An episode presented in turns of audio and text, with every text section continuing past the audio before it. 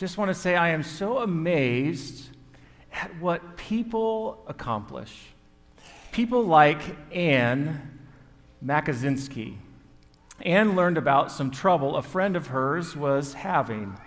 This friend of hers lived in the Philippines, and the trouble this friend was having was that she was struggling to keep up with her schoolwork, to get her assignments done. And the reason she was struggling with that was because at nighttime, where Anne's friend lived, the electricity would often go out. She told Anne about this issue and how it made it hard for her to stay current in her classes, and this bothered Anne. Anne was a creative thinker who liked to solve problems, so she began to think of a way in which she could help provide a solution for her friend's problem. And amazingly, over time, with a lot of hard work, some creative thinking, Anne invented what has now become known as the hollow flashlight. You can look it up on the internet, not now, of course, right, but some other time, although I'm sure some of you have already started to Google it. But she invented something called the hollow flashlight. It's a, quite a remarkable invention, and it is hollow because where the batteries usually go, there is this space there. I'm not going to explain the science super well because it's over my head. But there is no need for batteries because the way Anne designed it to work is that that hollow core allows cool air to circulate through the device, which then connects and reacts somehow with the warmth of the human hand that holds it, which creates this reaction and provides energy to make the light come on. After inventing it with materials that only cost her $26, and desi- decided to give this technology of this flashlight away to developing countries. I'm amazed at what people accomplish. People like Anne, or people like Alex Deans. One day, Alex saw an elderly person trying to cross the street and noticed they were having some trouble. So he went over and tried to assist this gentleman in crossing the street and notice that this person wasn't just having uh, a hard time crossing the street because they were a little older and moving slowly, but that this guy was blind. And Alex began to think about how hard it was for this gentleman to cross the street with his disability, even though he had all the resources of the different kind of textured sidewalks and um, all right, we good? Even though it had all the different kind of uh, textured sidewalks and, and the sounds that the crosswalk makes, you know, to let you know uh, when it is safe to go. And so he began to think about how he could help somebody like this gentleman that he helped cross the street in a better way. So after some time, some uh, creative thinking, he invented what has been called the eye aid. It includes GPS and a compass of other types of technology, which helps advise a person who is blind of the obstacles ahead of them, what direction they need to turn, when they need to turn, and which direction they need to go. In fact, Alex's invention had such an impact, it caught the attention of Chevrolet Motors, who asked him, who asked him to help them develop some of their technology in their out, upcoming vehicles. It's amazing what people can accomplish. People like Anne, people like Alice, and people like Mary Grace Harper. Mary became aware of the plight of young women in developing countries, specifically their limited access to public education. And when they did have access to some kind of education, it was often private education that they couldn't afford. began to bother Mary so much so that she decided she wanted to do something about it. She asked her family that year to give a very specific gift for her birthday. She asked for a sewing machine. After receiving her gift, she went to work and started to make these really hip, cool, reversible headbands. Then she took those headbands out and around town and sold them. She sold so many, in fact, that by the end of the year, she could afford to finance the education of one girl in a developing country. But she wasn't done yet. She kept working to sew more headbands, more uh, other kinds of items, and after a few years of hard work, she has sold enough headbands and other stuff to sponsor 66 young girls in Kenya, Uganda, Paraguay, and Haiti. The organization that she eventually founded was called Reverse the Course, which now supports countless women for education around the world. I am amazed at what people accomplish. And you probably know where this is going because of the sermon title today, right? I left out a, a, key detail in each one of those stories, some key numbers 15, 13, and 13. Those are the ages of Anne and Alex and Mary. The age they were when they invented those things, did those amazing accomplishments. I am amazed. I should change my statement. I am amazed at what youth accomplish. I get the same feeling when I read the scriptures, don't you? Like when we read about the story of Moses and his older sister, Miriam, maybe 12, 13 years old at the most, watched over him as he was there in the Nile, and then had the courage to talk to Egyptian royalty to make sure that he was well taken care of. I get that feeling when I read about Joseph, who was sold into slavery when he was just 17 years old, but remained faithful to God. Or about Daniel and his friends, who, as young boys, are taken into exile, refused to defile themselves with the food that the king offered, but instead stayed faithful to God with the kind of food they ate. Or that young servant girl who had the courage to tell the Syrian army commander Naaman to go find a prophet of God for healing or King Josiah, or Mary, the mother of Joseph. The list could go on and on. In fact, we just finished a series on the book of Jeremiah, who had one of the hardest callings ever in Scripture. And he answered that call as a teenager. Over and over, Scripture is full of God accomplishing amazing things through those in their youth which tells me that just like any other age group in the church, God has placed a special call on the life of youth to do great things for Him. Didn't you get that impression when you heard those answers on that video? Sometimes, as parents, grandparents, family friends, aunts and uncles, as pastors, I kind of alluded to this last week, but same kind of thing that we might do, maybe in a different setting, where we may say things, or especially when we go to eighth grade graduations or, or senior graduations, and we write on the card of those graduates, God has an incredible plan for your life. He is calling you to do great things for Him in the future, which of course is true. But make no mistake about it. You who are here today, who are in your teenage years, God is not just planning or calling you to do great things someday. He is calling you to do great things now. He is using you to do great things for Him now. And I think we need to do a better job as the body of Christ in recognizing that in facilitating that, in encouraging that.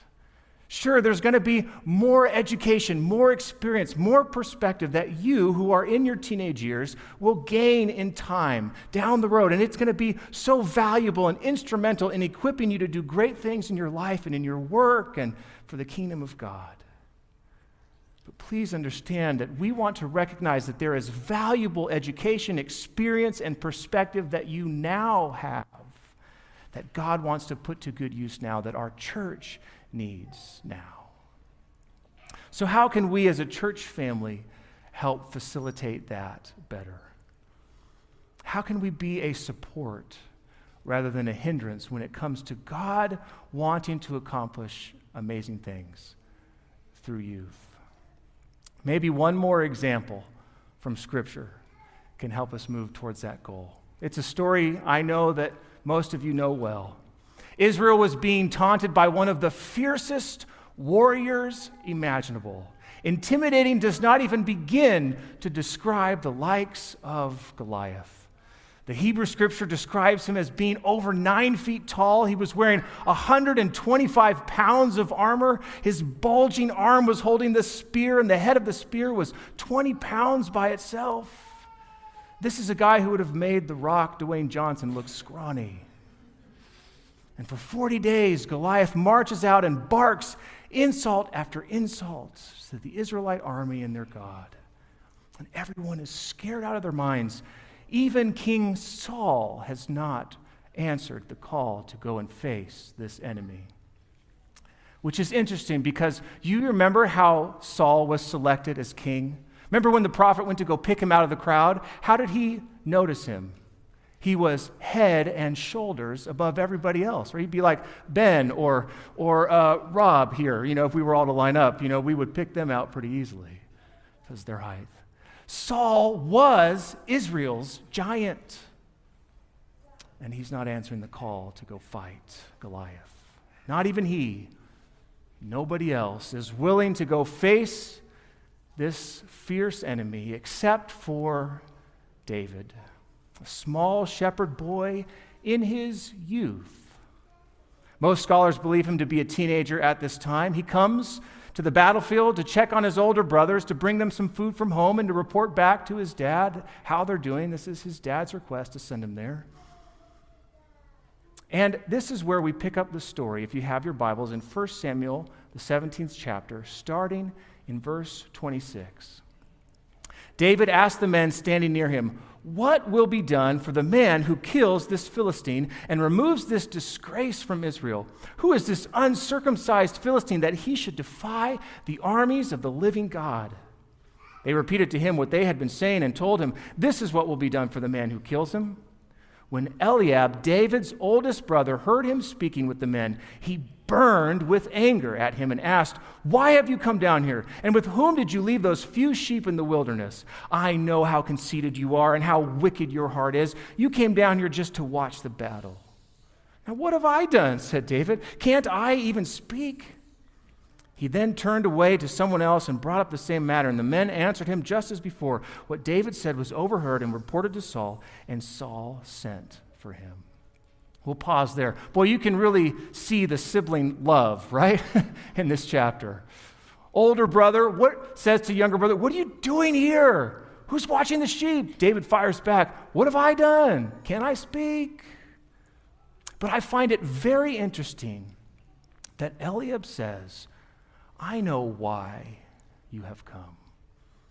He says, You've come just to watch the battle because you're conceited. Your heart is wicked. But we know the story. We know that nothing could be further from the truth as to why David is there. Family, I'd like to submit one way that we could do better at facilitating the great things that God wants to do through our youth, or really through every generation for that matter.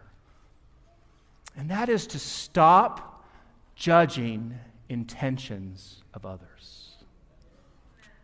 Boy, the Bible is very clear that we are not to judge people. And I think sometimes we don't take that command far enough. You know, maybe we don't judge what people did, but even worse is what we, we judge why we think they did it. Some of the most harmful and hurtful forms of gossip that we do come in the form of judging people's intentions because when you do that, you aren't just condemning what someone did, you are condemning who they are. It's tempting. I know. I have done it. I have fallen prey to this temptation. It is tempting to judge the intentions of people, especially those in different generation than ours, especially when it comes maybe to the younger generations among us. Because they're going to do things differently than we do. They're going to want to talk differently, act differently, prioritize things differently. They live in a different time than we lived at that age. They're going to want to worship God differently. They're going to want to do mission for Him differently. And rather than just jump to conclusions and judge their intentions, maybe we should be careful to do instead what I think is modeled in the next section of the story. We pick up in verse 32. David said to Saul, Let no one lose heart on account of this Philistine. Your servant will go and fight him. Saul replied, You are not able to go against this Philistine and fight him. You are only a young man. And he has been a warrior from his youth. But David said to Saul, Your servant has been keeping his father's sheep. When a lion or a bear came and carried off a sheep from the flock, I went after it, struck it, and rescued the sheep from its mouth. When it turned on me, I seized it by its, I seized it by its hair, struck it, and killed it. Your servant has killed both the lion and the bear. This uncircumcised Philistine will be just like one of them. Be, sorry, I lost my place. Be like one of them because he has defied the armies of the living God. The Lord who rescued me from the paw of the lion and the paw of the bear will rescue me from the hand of this Philistine. Wow. Saul said to David, Go, and the Lord be with you. Then Saul dressed David in his own tunic. He put a coat of armor on him and a bronze helmet on his head. David fastened on his sword over the tunic and tried walking around because he was not used to them. I cannot go in these, he said to Saul, because I am not used to them. So he took them off. Then he took his staff in his hand, chose five smooth stones from the stream, put them in the pouch in the shepherd's bag, and with his sling in hand approached the Philistine. At first, Saul says, There's no way you're going to go face this guy. You're too young. But then David shares the experiences God has already given him in his youth, which has prepared him to be exactly the one that should go face Goliath. Then Saul tries to give David his armor and weaponry, but David says, This won't work. I'm not used to this. So he takes it off and he goes out. He's allowed to go out in his own armor with his own weaponry. Now, maybe Saul doesn't deserve as much credit as I'm going to give him here. Maybe some of Saul's actions are motivated by fear or cowardice. Remember, he is Israel's giant. He's the one that's supposed to be taking the lead in going out there. But I think it's worth noting, I don't want to judge Saul's intentions. I should throw that in there too. Try not to do that because I don't know. But we at least should note that Saul does do something on the surface very courageous in this moment. In fact, he does it more than once. He listens to David. Maybe the best way we stop judging intentions is to listen better. Saul starts off by telling David, You're too young, you can't go do this. David's like, let me tell you what God has done in my life. He will do to this Philistine what he's done with this lion and with this bear. And Goliath says, okay, go. Then Saul tries to fit him with his armor and equip him with his own weaponry, but David says, This doesn't work. It doesn't fit. I'm not used to it. And amazingly, Saul lets David go out without it, lets him go out in his own armor and with his own tools his own weapons. I think we need to listen better to our youth.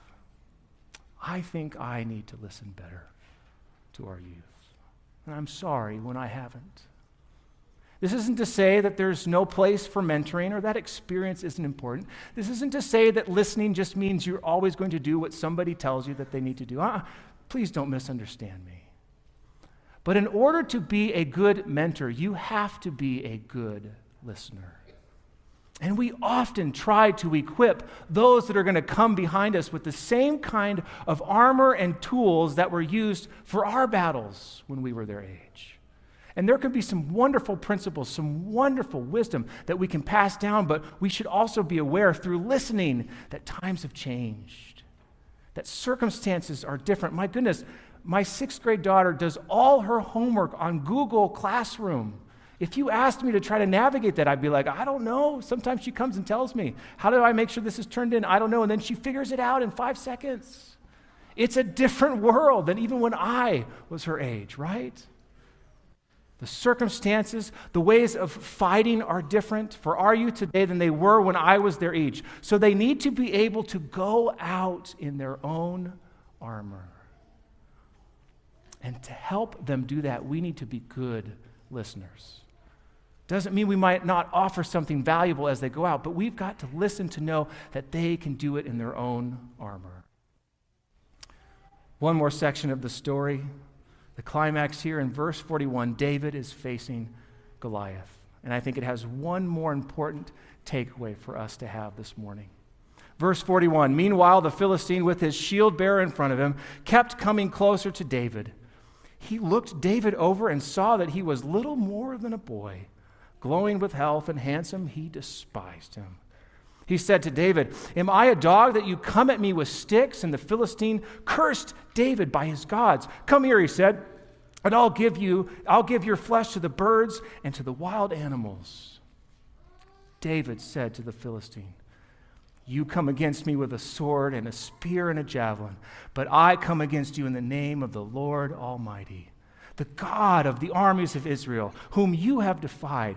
This day the Lord will deliver you into my hands, and I'll strike you down and cut off your head. This very day I will give the carcasses of the Philistine army to the birds and the wild animals, and the whole world will know that there is a God in Israel.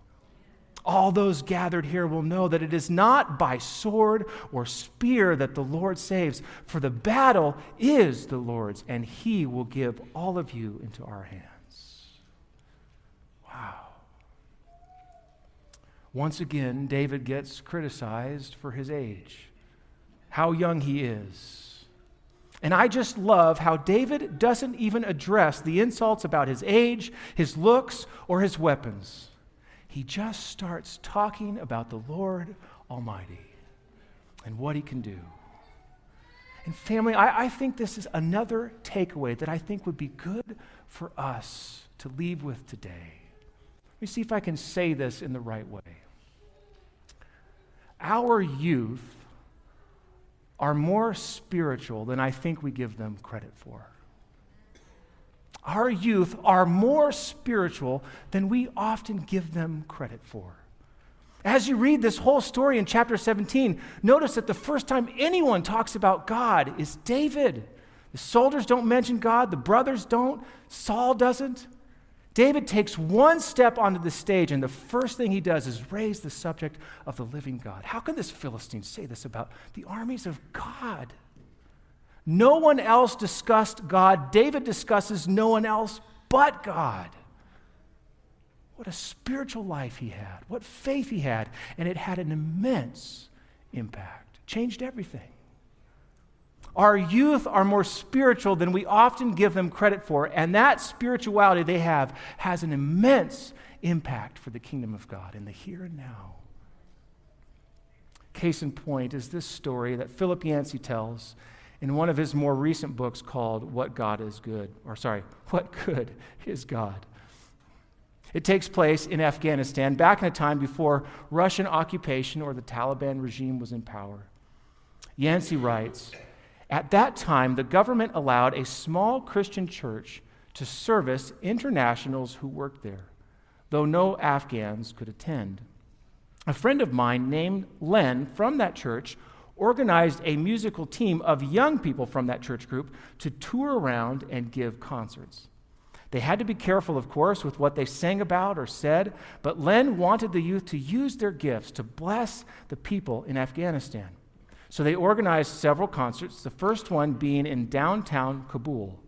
Len made the teenagers write out exactly what they would say in between songs, subject to his approval, of course. This is a strict Muslim government, he told them.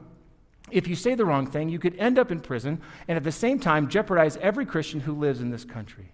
Memorize these words and don't dare stray away from them when you perform. The teenagers listened wide eyed as he described the ominous consequences of a slight misstep. The night of the official concert in Kabul came. Almost a thousand Afghans filled the hall and spilled over into the outside the, uh, of the open doors to listen all went well until one teenager on the team put down his guitar and started improvising. I'd like to tell you about my best friend, a man named Jesus, and the difference he has made in my life. From the side of the stage, Len motioned wildly for him to stop, drawing his fingers across his, neck. But ignoring him, the teenager proceeded to give a detailed account of God's love and how it had transformed his life. I was practically beside myself, Len told me. I knew the consequences. I sat with my head in my hands, waiting for the sword to drop. But instead, the most amazing thing happened. The minister of cultural affairs for Afghanistan stood and walked to the stage to respond. We have seen many American young people come through this country, he said. We have not seen nor heard from young people like you. God's love is a message my country needs. How thrilled I am to hear you.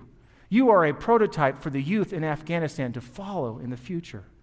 In fact, I would like to invite you to expand your tour so that you visit every college and faculty and also give this same message on Kabul radio. I will make it happen. Len was dumbfounded. That night, he gathered the musical group together. Did you hear what the man said? We're changing, uh, we're, we're changing our tickets, of course, to lengthen our visit. And he wants you to give the exact same message. You better be sure not to change a word. Over the next few days, the musical team held together or held all these other performances. After each event, Afghan young people crowded around with questions. Tell me more about this Jesus. We know him through the Quran. You speak of a personal relationship with God. Can you describe it? How does your faith change you? Some asked to pray together. Nothing like it had ever happened in Afghanistan. I am amazed at what God accomplishes through those that are in their youth. And for those of you who are here today that are in your teenage years, please hear this. God has and wants to continue to accomplish amazing things in and through you. And your church family is here today to make a commitment to do better about facilitating and supporting that.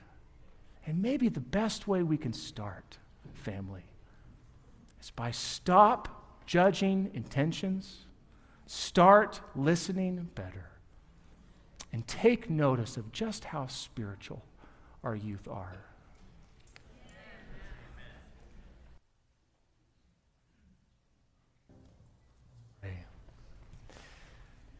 Lord, that is our prayer that, that you would build our church Lord, we all are at different places in our lives and made up of so many different ages and um, ways of thinking and priorities, Lord. But we are united, Jesus and you. And this church is built on you, Lord, and help us to come together as one. And especially help us to listen better, to stop judging, and to see the spiritual contribution our youth can bring now to our church. In Jesus' name, amen.